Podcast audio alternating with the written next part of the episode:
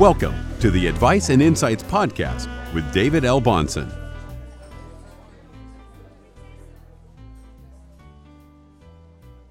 Welcome to this week's Dividend Cafe video. And for those listening on the Advice and Insights podcast, welcome to you as well.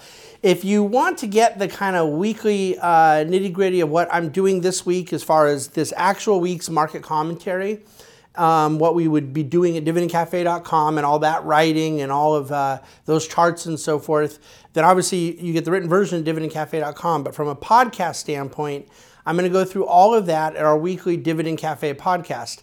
For the video this week, I actually want to focus on just a particular couple topics, and that's obviously what you're hearing right now on the Advice and Insights podcast. But as far as the Dividend Cafe side, we really do unleash, uh, unpack this uh, GDP number, 4.1% GDP growth, much more talk about tariffs and all those things. Um, and and there's I think one of the my favorite sections I've written all year about behavioral investing. We talk about both China and Japan. So I'm going to put that aside, and I want to talk to you guys about particularly uh, something to do with the Federal Reserve. You know, we've talked all year long about the impact the Fed has in elevating volatility when they remove some of the just kind of um, accommodation that's existed in the economy. On a monetary level the uh, combination of extraordinarily low interest rates and extraordinarily high Fed balance sheet, where they added a lot of liquidity, excess reserves to the banking system, and uh, particularly when they were in the act of buying bonds in their three different rounds of quantitative easing, where they effectively added $4 trillion to their own balance sheet. And now we're in the position where obviously they've been slowly increasing rates on the short end of the curve, the overnight federal funds rate and they have not been selling bonds back in the marketplace, which is literally pulling money out of the economy. But when some of their securities mature, they're not rebuying. They're just letting them float into outer space. And so it's, it's what we call roll off, and it amounts to a mild form of tightening because there ends up being less money on their balance sheet than there was before. There's not this continued renewal and so that's been the focus uh, from our conversation about Federal Reserve policy. How they balance trying to get to an inflation mandate, not get higher than the inflation mandate, not um, stunt economic growth, but not allow economic growth to go too far. Uh, and, and so they have this kind of, you know, they talk about one of their mandates being full employment. We have right now the lowest unemployment in decades. You have this 3.8% unemployment rate but the Fed's still and obviously not at all a neutral position. I mean, when you have a basically 0% net of inflation federal funds rate, you can hardly be called uh, overly tight. So the Fed's trying to get less tight, and yet at the same time, um, they're not really uh, uh, sure that the inflation genie is yet uh, uh, getting out of that bottle. So the, the monetary uh, policymakers have a difficult task ahead. Well, I wrote an article at Market Epicurean this week, our own site for kind of higher end, a little more sophisticated economic topics to deal with the fact that this politicization of the Fed and, and fears around what the Fed may do. Everyone's worried about the Fed raising rates. Well, the Fed needs to raise rates. The Fed cannot have something between 0 and 2% and argue that they have a defensive tool in their toolbox for when we have a real recessionary environment. So while naturally the the hangover effect of slowly removing some of the good stuff from the punch bowl, so to speak, uh, has to be dealt with. That's that's been known for years that this was coming. The idea of being able to borrow money for free forever is is preposterous, and it's staggering to me that there are economic actors that are wondering like why all of a sudden the short-term interest rates at two percent instead of zero percent or something like that. I actually not or something like that. Those are literally the numbers. But that's not to say that there's not concern with where the Fed stands right now. Um, the advice and insights I would offer to you this week is that the greater concern we have is the Fed becoming an accommodator to congressional spending and executive branch spending, federal government spending. It's out of control They are uh, running very large deficits, and that is, uh, people can blame tax reform all they want. Uh, tax reform barely moved the needle as far as lost revenue, and on a dynamic basis, I'm firmly convinced it won't even add to the deficit. That the stimulus effect of the economy will create more revenue, thereby, the lower tax rate will equal a higher amount of revenue and become, let's call it deficit neutral, if you will. But the fact of the matter is, it was not, a it was not accompanied by any kind of spending cuts.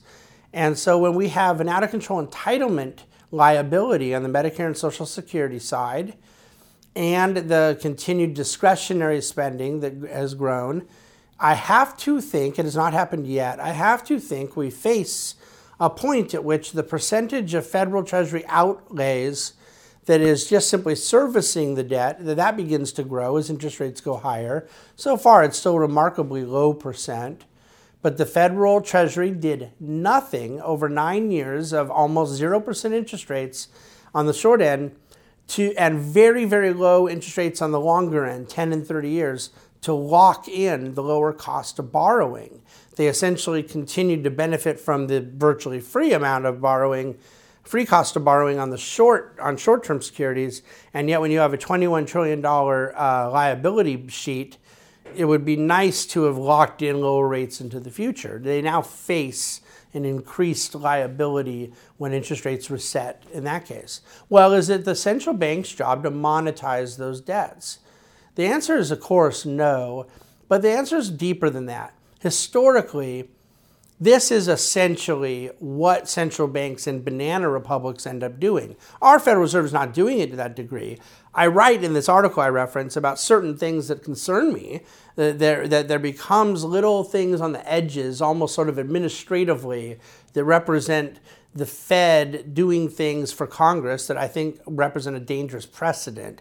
But no, we don't have a central bank that's identical to a federal government that's literally going out printing the money to pay bad government debts, like a Venezuela. Argentina's been in that position over the years.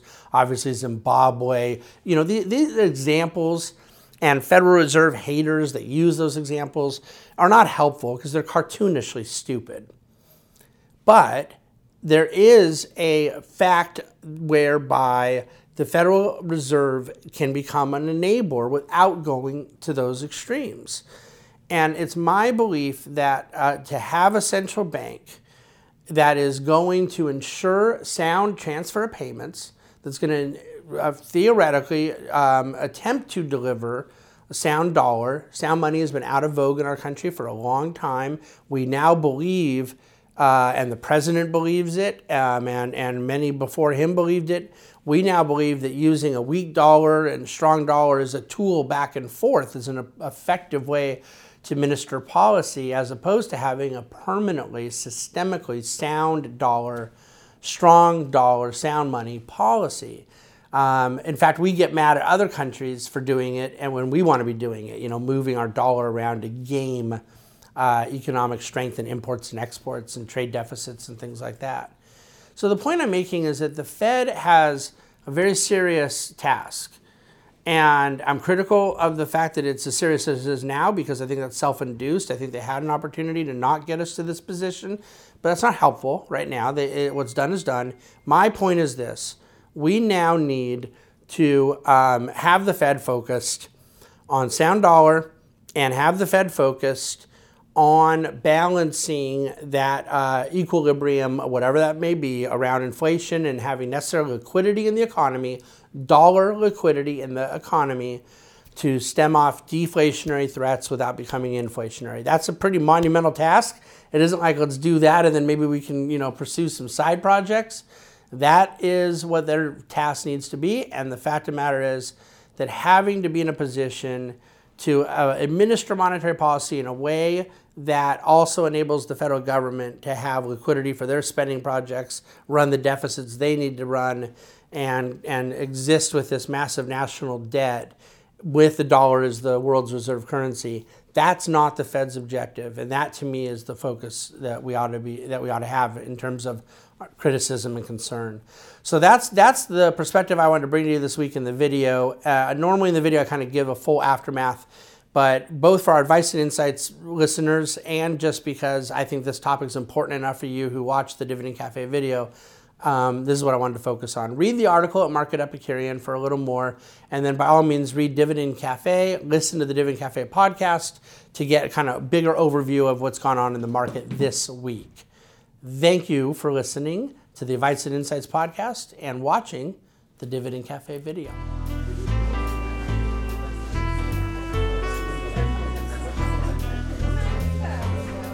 Thank you for listening to our Advice and Insights podcast with David L. Bahnsen. The Bahnsen Group is registered with Hightower Securities LLC, member FINRA and SIPC, and with Hightower Advisors LLC, a registered investment advisor with the SEC. Securities are offered through Hightower Securities LLC. Advisory services are offered through Hightower Advisors LLC. This is not an offer to buy or sell securities. No investment process is free of risk, and there's no guarantee that the investment process or the investment opportunities referenced herein will be profitable. Past performance is not indicative of current or future performance and is not a guarantee. The investment opportunities referenced herein may not be suitable for all investors.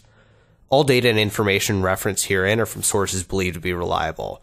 Any opinions, news, research, analyses, prices, or other information contained in this research is provided as general market commentary. It does not constitute investment advice. The team in Hightower shall not be in any way liable for claims and make no express or implied representations or warranties as the accuracy or completeness of the data and other information, or for statements or errors contained in or omissions from the obtained data and information referenced herein. The data and information are provided as of the date referenced. Such data and information are subject to change without notice. This document was created for informational purposes only. The opinions expressed are solely those of the team and do not represent those of Hightower Advisors LLC or any of its affiliates.